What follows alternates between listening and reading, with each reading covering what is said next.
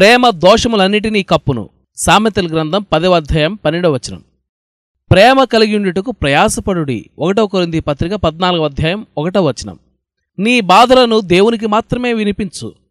కొంతకాలం క్రితం ఒక భక్తురాలి వ్యక్తిగత అనుభవాల్ని ఒకచోట చదివాను. అది నాలో చెరగని ముద్ర వేసింది. ఆమె ఇలా రాసింది. ఒక అర్ధరాత్రి నాకు నిద్ర పట్టలేదు.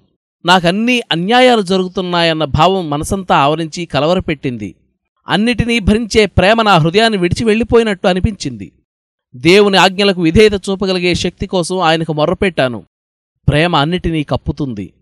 వెంటనే దేవుని ఆత్మ నాలో పనిచేయడం ప్రారంభించాడు. చేదు అనుభవాలను మర్చిపోగలిగే శక్తి నాలో ప్రవహించసాగింది.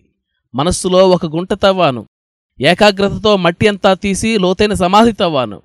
నన్ను గాయపరిచిన విషయాలన్నిటినీ అందులోనికి దించి త్వరగా మట్టితో పూడ్చేశాను. దానిమీద గడ్డి దట్టంగా పెరిగిన మట్టి పెళ్ళల్ని కప్పాను. గులాబీలను ఆ గడ్డి మీద వెదజల్లి అక్కడి నుండి వచ్చేశాను. విశ్రాంతికరమైన తీయని నిద్ర పట్టింది. భరించరాని బాధ పెడుతున్న గాయాలు కనీసం మచ్చైనా కనిపించకుండా మాయం అయిపోయాయి. ఈ రోజున నాకు ఆ గాయాలేమిటో కూడా గుర్తులేదు. ఓ బేల హృదయంలో ఓ గాయం ఉంది. జీవన మాధుర్యమంతా చేజారిపోయింది. కాలం గడిచిన కొద్దీ ప్రేమ చేసిన పరిచర్య ఆ చేదును మార్చింది మధురంగా. అల్లన దేవదూత వచ్చి బాధను మాపే లేపనం పూసి గాయం మానిన గుండెలో మొలిచింది శాంతిని తెచ్చే శ్వేతవర్ణ ప్రేమ.